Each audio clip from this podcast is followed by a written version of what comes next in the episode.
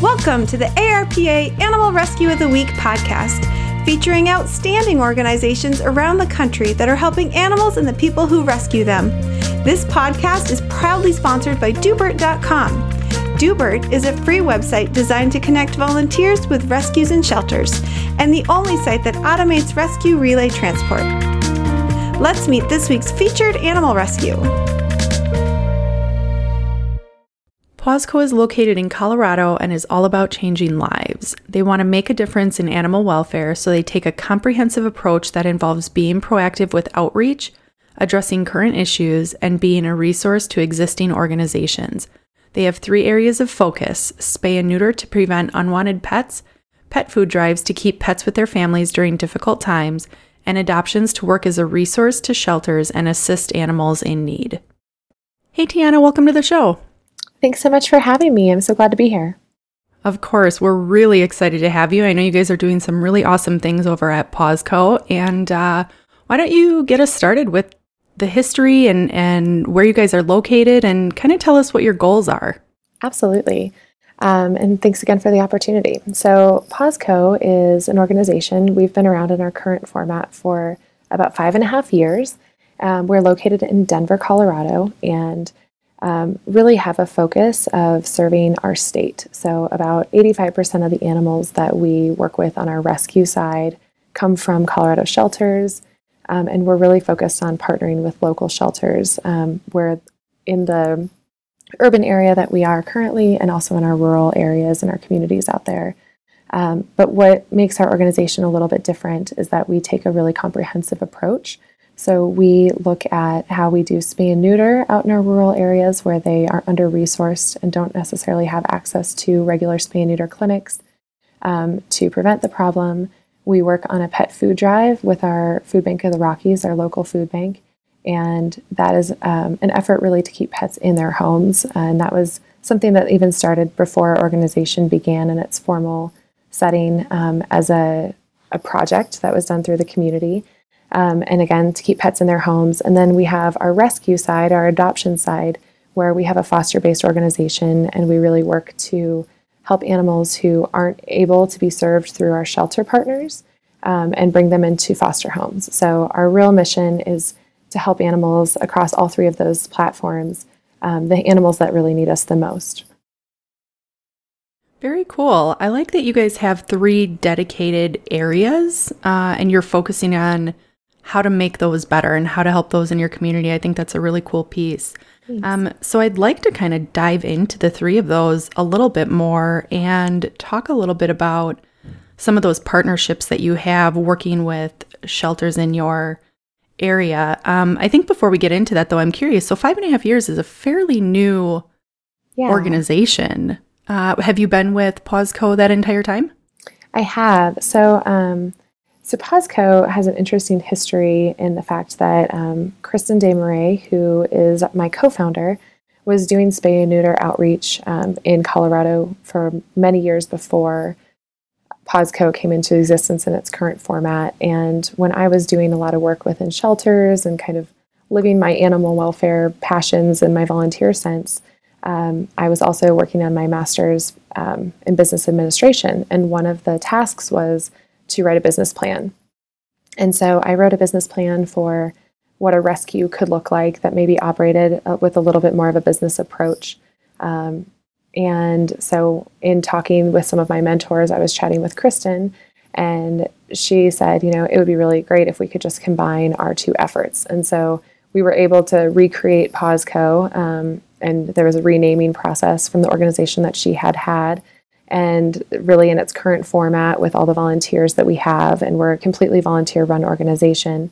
We've been in existence um, for that amount of time, for the five and a half years. So it is pretty new, but definitely has um, more established roots in the spay neuter uh, world, and both of us have been in animal welfare for longer than that. I love that. You know, that's something that's pretty unique, uh, actually. Uh, I, I can't say that I know anybody else uh, in that position. Um, you know, so I think the people that you know that are out there that might be listening to this from any background, you can you can get involved. You know, she's got the spay and neuter background, and you've got the business sense, and it seems to be a, a great pairing for you guys. Yeah, it's actually been a really interesting. Um, I, I love what you just said that anybody can get involved and make a difference because that's something that we really focus on within our team. Um, we have about 40 people on our leadership team, and these are the individuals doing the day to day work. So, you know, we have people who are serving as our director of adoptions, our director of intake, um, a director of vet care, things like that. But these are people who serve as social workers and attorneys and engineers by day. So we talk a lot about the fact that we um, are kind of animal avengers by evening um, and weekend. So this is what we do in our spare time. I love that. And 40 people, that's not a that's not a small number for an organization. Yeah, and that's just our leadership team. So we have about 40 people who are really dedicating a significant amount of time to this organization. Um, and we really attribute that just it's we have developed an incredible team culture over the course of PawsCo's existence, and um, all of those individuals continue to bring on more people.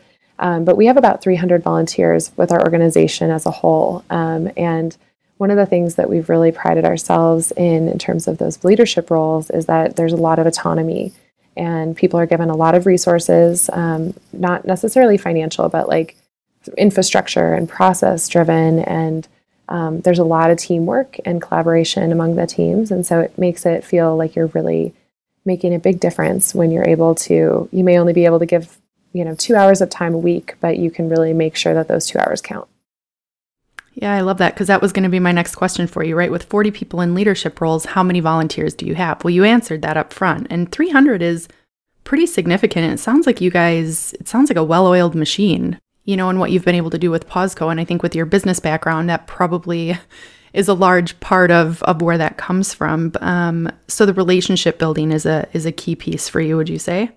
Yeah, absolutely. I think one of the neatest things to see with PawsCo is that um, by learning what people are interested in and learning what their skills are, it's something where you can really help them find the right fit in what roles they might take on with the organization. So, you know, not necessarily, none of us are you know a transport director by day right? Or understand how to actually the most interesting one to me is our vet care director is an attorney. Um, and so she obviously didn't have a veterinary background at all but sure. she's very detail oriented and she um, you know really wanted to work hands on with the animals and so that was an opportunity that really fit with her interests and her skills and so um, as we are able to figure out what really drives people then you can help find the right role for them and help them grow within that role and give them the autonomy to you know implement their big ideas and to um, we structure our teams such that we have small groups we have a senior director that runs our animal relations a senior director that runs our brand management and a senior director that runs our operations so within each, within each of those teams there are um, you know four or five different teams that are working together and those are groups that really do work together on a daily basis. And so they form um, understandings of what each other uh, does within their role and how they can help each other. And so the the team atmosphere really I attribute a lot of the success and the engagement of our volunteers to the ability to work together and have a lot of support from the people that are surrounding them. Nobody's really on an island at PawsCo. I love that. One of the biggest challenges, you know, that we hear uh, in doing these podcasts and just in general conversations is teamwork. Um, you know, and this is kind of an interesting industry where that doesn't always happen. Um, yeah. So I love that you guys are embracing that, and the group that you have with you uh, in your community seems to also embrace that. Uh, and I think those are the things and people that are going to change this industry for the better, right? By working together, we really can save more lives, and really, that's what we're all after. Absolutely. Yes. I think that's key. Yeah. I think just that shared sense of mission. And in our leadership team retreat this year, we developed a PawsCo culture statement. And so just really looking at like who are we and what do we want to make sure that we um, represent as an organization to the animals that we work with, to the people that we work with, to one another. Um, and I think it's really important for teams to think about that, um, whether you're in a business or a nonprofit really uh, finding kind of that common thread and an identity as an organization is critical. Yeah, now working together, you know, is, is an important piece. And you mentioned a leadership retreat. Uh, who came up with that? Because I think that's a great idea. I think it, you know, everybody has their own life and does their own thing, but to come together for the one common cause, I think is really important. But as a volunteer organization, that has to be hard to do without the commitment of each person. How did that retreat come about? How did you get everybody on board? I think that's an important piece that maybe others out there can can benefit from? Sure. Um, you know, the PawsCo retreat for our leadership team is something we've actually done since the beginning. Um, you know, I think it started off, I'm trying to remember the first year where we hosted it. It might have been like at my house or something, but since then, um, you know, we've been able to grow it. And it, it's a really important thing for us because it gives anyone who's starting fresh so much of what we do in our organization is behind the scenes. And so we're having, you know, we're communicating with each other via email or text. Um, and a lot of times there are so many roles within our organization that don't even get to meet or know the animals one on one. So to remind people of why they're involved and what their role in the larger um, mission is, is is so important. And so having that retreat is an opportunity for us to invest in our team. Um, as a leader, I'm a huge believer that if you invest in your team on the front end and give them the resources and the onboarding um, and help them to connect with other people on the team and make some meaningful relationship, um, it, it changes the course of how they will engage as volunteers within your organization because you're empowering them and you're giving them opportunities to connect that they might not otherwise just find if they're only emailing back and forth. And so a, a retreat is a big part of that for us. Um, so we try to make it fun. We try to do some kind of a professional development thing that they can take home um, into their normal lives, um, whether that's with their families or their jobs. Um, you know, we think that PawsCo is a great opportunity for our volunteers to really get some real life skills, whether they're working on fundraising or they're working within our Salesforce um, programming and learn that. We actually had a volunteer recently get a job based on the fact that she helped us implement our Salesforce um, CRM. So it's just really neat to see how people can gain skills that maybe they wouldn't otherwise have an opportunity to in their jobs.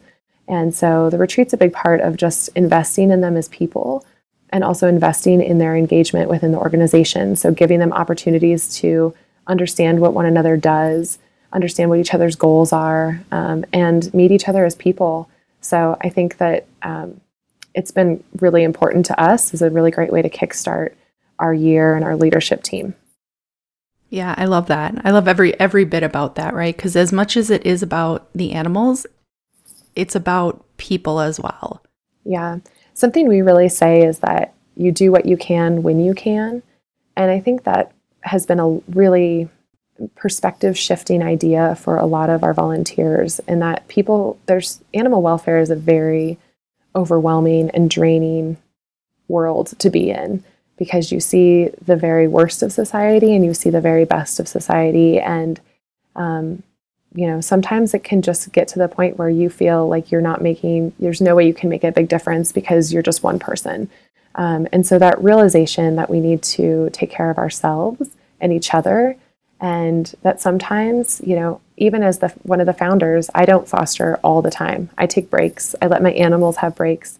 Um, and we have people on our leadership team who've never fostered because that's not something that they feel is a good fit for them. And so they can contribute in different ways and so i think it's a good reminder for all of us that we all have different things to give and different times in our life and we need to have grace with each other and with ourselves um, and so it's just a really important concept that we can take breaks occasionally. We can allow other people to have that grace, and we just do what we can when we can.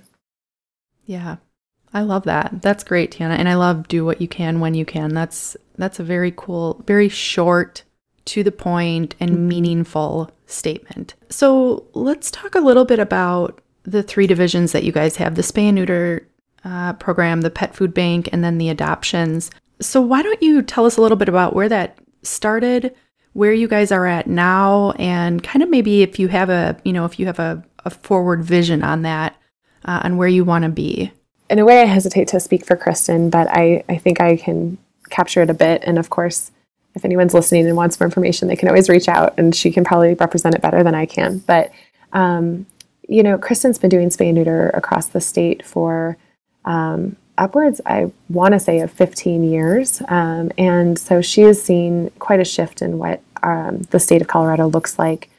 But, you know, spay and neuter is so important. And I think we all know this is just getting ahead of the problem and preventing um, unwanted litters and more litters and more animals um, entering our shelter system potentially. And so um, it's a great opportunity for us to um, reach out into our communities and understand what they need and we hear that from a lot of them in our rural communities that they just don't have um, enough resources in that in that sense. So, uh, really, what we have been doing over the last several years is starting to target in on a couple communities that really do have the greatest need.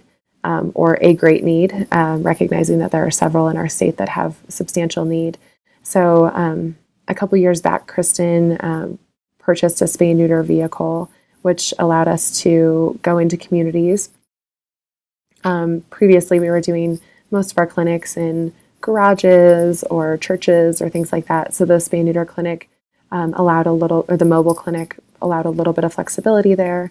And I think that there's some really exciting things happening in the spay and neuter world because um, in Colorado, particularly, uh, we have several groups doing spay and neuter in different reaches of our state. And so there might be opportunities in the coming years um, for all of us to collaborate a bit more and to understand a set level of best practices and understand how we can work together to make the greatest impact. Um, spay and neuter has been a great component for our organization because in being out in those rural communities, we've also been able to start to establish better relationships with those shelters, which then in turn is an opportunity for us to um, assist those shelters with animals that already are in their shelter system. Um, and I mentioned before, PawsCo really works on helping the animals who need us the most, which for us really means animals who don't have other options within a shelter system. So if they're a fearful animal and um, a shelter doesn't feel like they're the best place for that animal, um, or if they're an animal that needs significant medical care or something like that, we've really focused on helping those animals. Um, and so spay neuter has been a really important part of helping us establish those relationships and have a presence within the communities that really addresses those community needs, um, but also allows us to connect to the dots for other services that we provide. Very cool. Are you seeing um, a reduction in the amount of animals um, that you guys are that are out in the community? Right? Is that number coming down? Have you seen any substantial progress? I think it's fair to say that there has been progress within the state of Colorado. Um, you know, we work really closely with our partners at the Dumb Friends League um, and with a lot of our urban and rural shelters. And I do think that we're seeing different animals within our shelter system. We're starting to see more medical needs and more behavioral needs. Um, and Colorado has been lucky. We have PACFA, which is the um, Pet Animal Care Facilities Act. So we have um, an actual office within the Department of Agriculture that checks in on every group that works with animals um, groomers, breeders, rescues. Um, and so we have some standards within our state that are across the board. Um, so I think that we have been lucky in that there has been a lot of collaboration within our animal welfare um, community.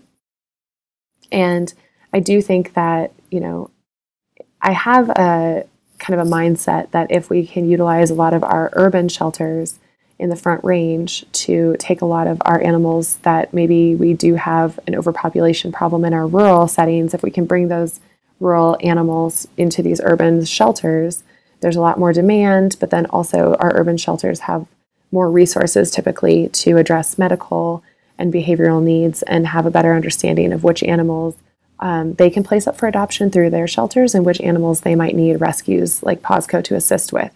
And so, if we can have a little bit more of a flow and this consistent uh, partnership between all these different groups, we really can help more animals because rescues aren't taking the very easily adoptable animals, and it's just the nature of rescue and foster based programs that if an animal is in a foster based system, it typically takes a bit longer for them to get adopted. So if that animal who's an easily adopted animal could go into a shelter and get adopted quickly, and then rescues can help animals. Um, and this is PawsCo's mindset. I'm not speaking for other rescues, but um, if those animals are animals that PawsCo can focus on, um, then we feel like we're helping animals and helping get animals out of the system rather than certain animals staying in the system for longer periods of time because they aren't able to be assisted through a shelter setting. Um, so I think we are starting to see a lot of changes, and that spay neuter and TNR has really started to shift the the numbers in Colorado. Um, but that's certainly not to say that we don't have new challenges that have come about at the same time.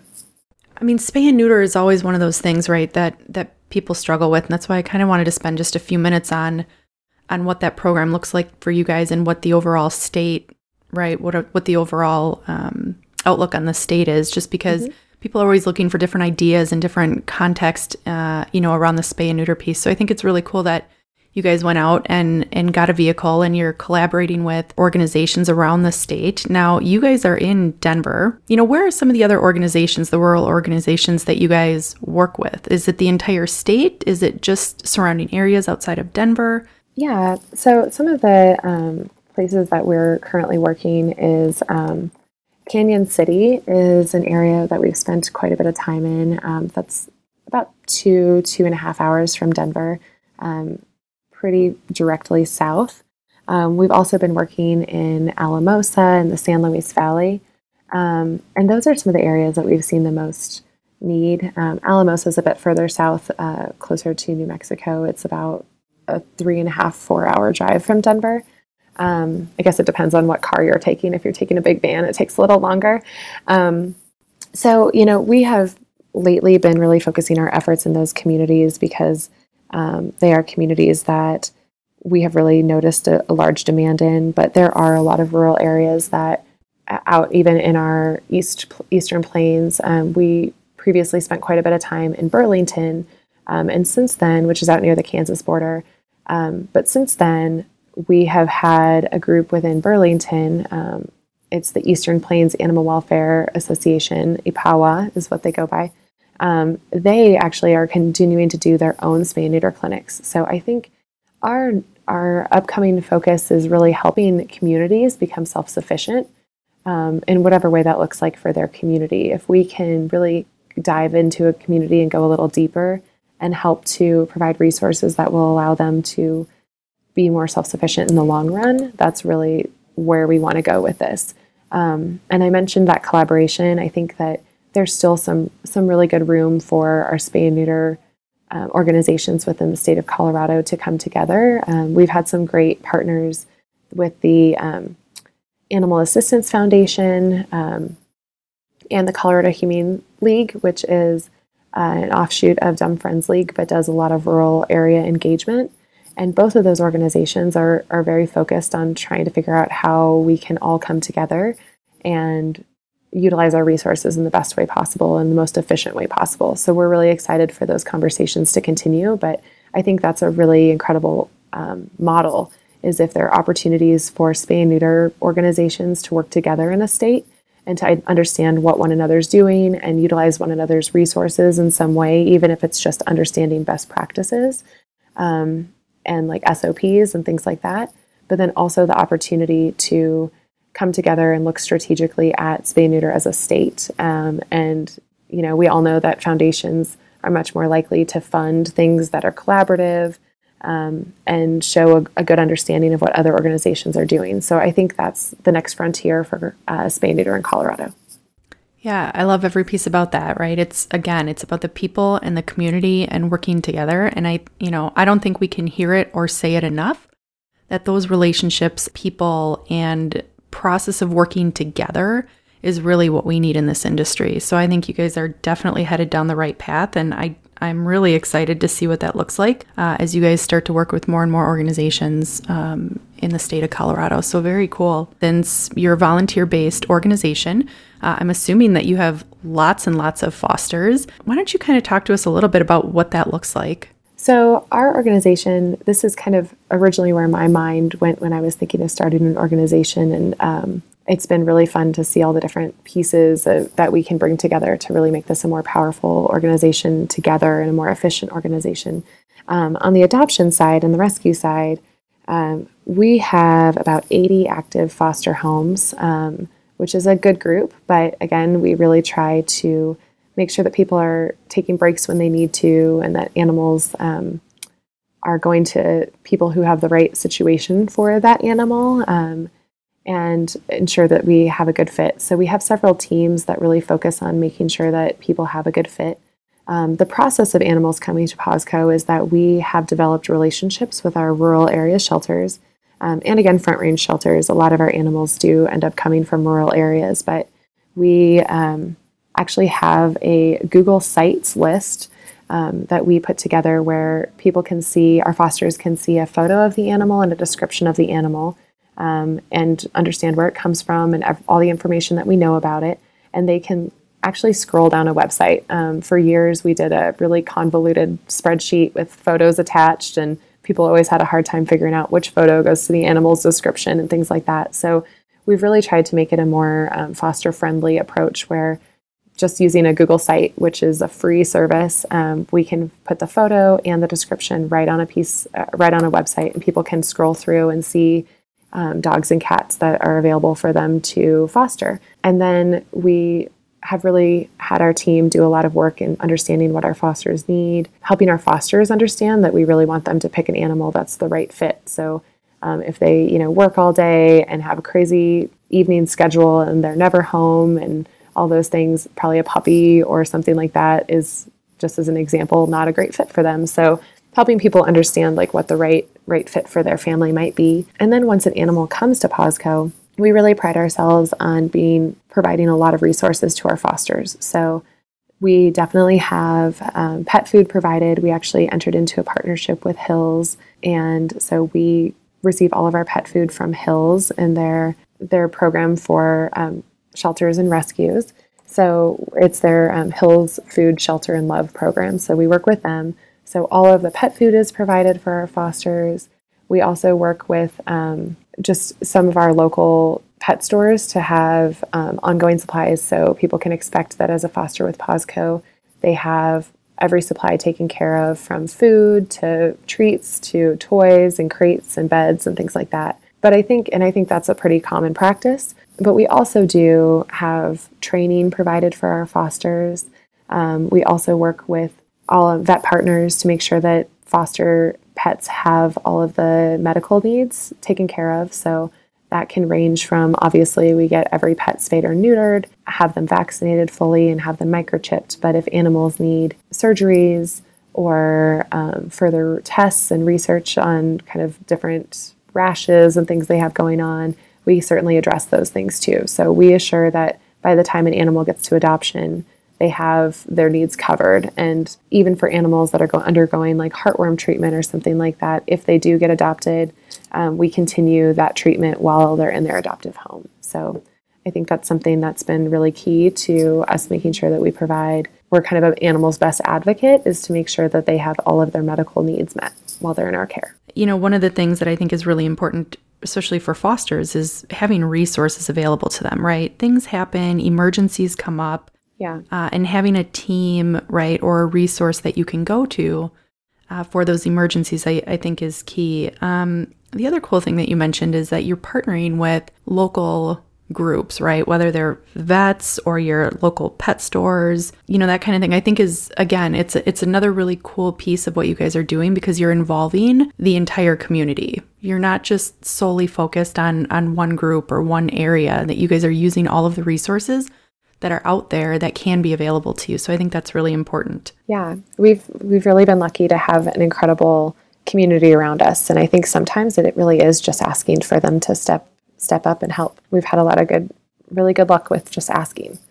It's, you never, you know, they always talk about like the worst thing that can happen is they say no. So we've certainly had our fair share of that too. it's definitely a challenge, but I think you have to, you know, for the animals, right? And for the community, yeah. I think you have to take that risk. And I think most of the time you're pleasantly surprised with with the outcome. Yeah, I think that's true. so 80 fosters. And so working with other organizations, when you post that animal, is the animal still with the other organization before they come to you? Does the foster have to sign up before you bring them into PawsCo? How does how does that process work? I think that every organization probably morphs this over time, but um, you know, originally we would take you know like a foster and like, oh, you want a foster? That's great. We'll figure it out. Um, we've gotten much more regimented and what that looks like now within our organization over the last it's probably the last four plus years we've had this in place where our fosters actually need to go through our volunteer um, orientation, um, fill out a volunteer application, go through a volunteer orientation, um, do a background check, and everything before they are actually allowed to even be a volunteer with the organization. And then if they'd like to be a foster, they go through an additional training. So um, we certainly know that fostering with our organization is not for everyone. There are many more steps um, than probably some other rescues have, but we've found that by putting our fosters through that additional um, those additional steps they've actually we have more retention because the people that choose to foster really do know what they're getting into. They have some additional training um, in place. We also provide um, in working with uh, some of our additional partners we work on providing them with training opportunities so they can learn more about what training an animal looks like. So when they bring on a foster they're not going into it um, in the kind of a little bit in the dark. Um, and to your point earlier, we really do have a team that's kind of ready to respond to their questions. Um, you know, we as a team respond to emails within 24 hours, much, much faster most of the time. Um, we always have an emergency number and things like that that fosters can access. So, but they do have to go through that process on the front end. Um, and then the animals that we're posting on our site that we share with our fosters are with other, they're with shelters when we post them. And these are animals that shelters are telling us that they need assistance with. And so, um, any of the animals that our fosters are interested in, then we can come back to that shelter and say, you know, Sally is interested in, in tagging Chewy. Uh, is that an animal that you guys still have available? And then we can coordinate transfer um, and the transport of that animal as well. Yeah, so that's a little different. You know, it's really about what's best for the animals, the organizations, and then your volunteers, right? The fosters. Yeah, absolutely. Definitely, very cool. Well, thank you for sharing uh, sharing with us that process and that sure. program. Um, now, the last one that I definitely want to get to here before we start to wrap things up is the pet food bank. I think I saw somewhere on your website that this is a year round program that you guys have. That's correct. Yeah. So we um, have a a partnership with the Food Bank of the Rockies, which is our local um, larger food bank. And they act as our distribution partner for our pet food drive. And so, what we do is we work with local shelter, um, actually, we work with local pet stores um, and with local distributors of pet food to take any of their bags that are nearing expiration, that are open, um, or just things that are donated through the community as well um, and then with our distributors, um, we can also purchase that at wholesale prices. So we work on getting the pet food delivered to the food bank through all of those partnerships. And then the food bank actually will work on the distribution. So anybody that has access to the food bank, um, we would like to get to the point where they have access to pet food so that we're never having people get to a place of needing to choose between their pet and their next meal. Um, a lot of the people that are utilizing um, this program right now, what we've heard from the food bank is a lot of elderly people who have companion animals um, and a lot of families as well. So it's really something they estimate the need at about 20,000 pounds of pet food a month. Um, right now, we are not even close to covering that. Um, we're looking at about two to 5,000 pounds a month through our program, but we're definitely working on ramping that up and seeing what we can do to meet our community's need in that respect. But we really never want someone to have to make that choice between um, taking their pet to a shelter if it's just a matter of being able to feed them or get through a really tough time in their life. Um, we really see this as an opportunity to keep pets with their loving families. That's very cool. And I love the investment that you guys are, are making in that and you recognize that there there is a problem in the communities. Yeah, absolutely. We're excited to get it ramped up in the coming years. So, I know as we start to get to the end of our time, um, I want to really just kind of quickly talk about um, any future plans you have or any programs uh, that you want people to know about uh, that are coming up this year. Yeah, definitely. I mean, I think a couple of the programs that people can know about, and um, you know, we welcome people if they like the idea to, to take it and run with it in their own communities too. But we have a big race in Colorado, um, in Denver specifically, called the Colfax Marathon.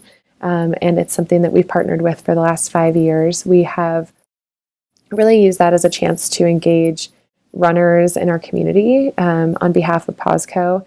And so people can do 5K, 10K relay, a half marathon, or a full marathon, and choose PawsCo as their charity partner. Um, and we, you know, provide PawsCo swag. We do PawsCo run clubs leading up to it. Um, and the event is May 19th, 2019 in this year, but we do it each year. Um, so it's a great opportunity for us to just have a little bit of fun and engage some people who love animals. Um, so that's a really neat one coming up. And then uh, we just talked about the pet food drive as an ongoing program, but each November we also do um, a just a big splash event where we will raise food with our partners, um, our pet supply stores, um, for the entire month of November and um, really get that to be an opportunity for us to fill an entire semi truck at the food bank full of food. Um, and it's just a great opportunity for us to draw awareness to it and remind people that, you know, this time of year and of giving is um, a great time to be giving to your fellow humans, but also to your um, fellow animals and keeping them in their in their homes. Um, and then finally, an event that we do each year is um, each fall we host our larger scale gala. Um, we call it our Wags and Whiskers soiree. And that's an opportunity for people to get dressed up and to come out and support PawsCo and the animals that we help. So we would welcome anybody to engage with us on those. And certainly, if there are other people in other communities that are interested in doing any kind of events similar, we will be more than happy to share what we do. Uh, you guys are quite busy throughout the year. Uh, those don't sound like small events, and so I'm sure there's a lot of planning that that lead up to those. Yeah. Uh, Tiana, I really loved my my time in chatting with you, and I've learned a lot. And uh, I think you know what you guys are focusing on there uh, in Denver are, are, is pretty cool. Uh, and I hope other people will find it interesting as well, and and take upon themselves to to kind of grow their organization and and learn from what you guys have done in the in the course of the last five and a half years.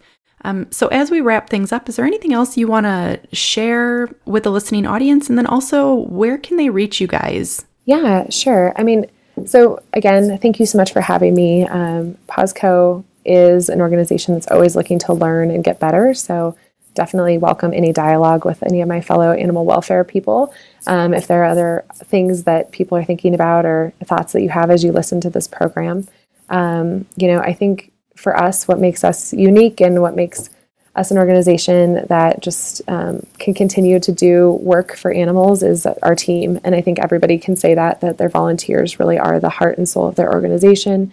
Um, and PawsCo is certainly no different. Um, we have an incredible team of people and um, at our retreat, we one of the things our team came away with was, you know, if you care, we want you on our team. And so I think that's one of those things that um, maybe we can all embrace is just that people come with lots of different talents and gifts, um, but there's really a place for everyone at the table in animal welfare. Um, and I think that we can all make a difference and all give what we can when we can. Um, so certainly we encourage anyone to reach out to our organization and get involved or um, collaborate with us in any way that you can think of. Um, people can reach us via our website, um, which is PawsCo, P A W S C O dot org. Um, they can reach out via email at uh, director at pawscoadoptions.org. Um, and there's a variety of social platforms. We have Facebook and Instagram and Twitter, and our team's amazing, and I don't even know all of them. I think YouTube and other things. So just look for us. Um, and certainly, we would love to connect with um, our fellow animal welfare community and um, other partners, and certainly always welcome new people to get involved. Um, we're just a, a, bunch of volunteers who really care and want to use kind of our business background to make as big of a difference for animals as we can. I love that. Very nicely stated. And Tiana, thank you again for joining me today and uh, sharing with me everything that PawsCo does. Thanks so much for the opportunity, Rachel. It was great chatting with you. Thanks for tuning in to today's podcast. If you're not already a member, join the ARPA to take advantage of all the resources we have to offer. And don't forget to sign up with doobert.com. It's free and helps automate the most difficult tasks in animal rescue.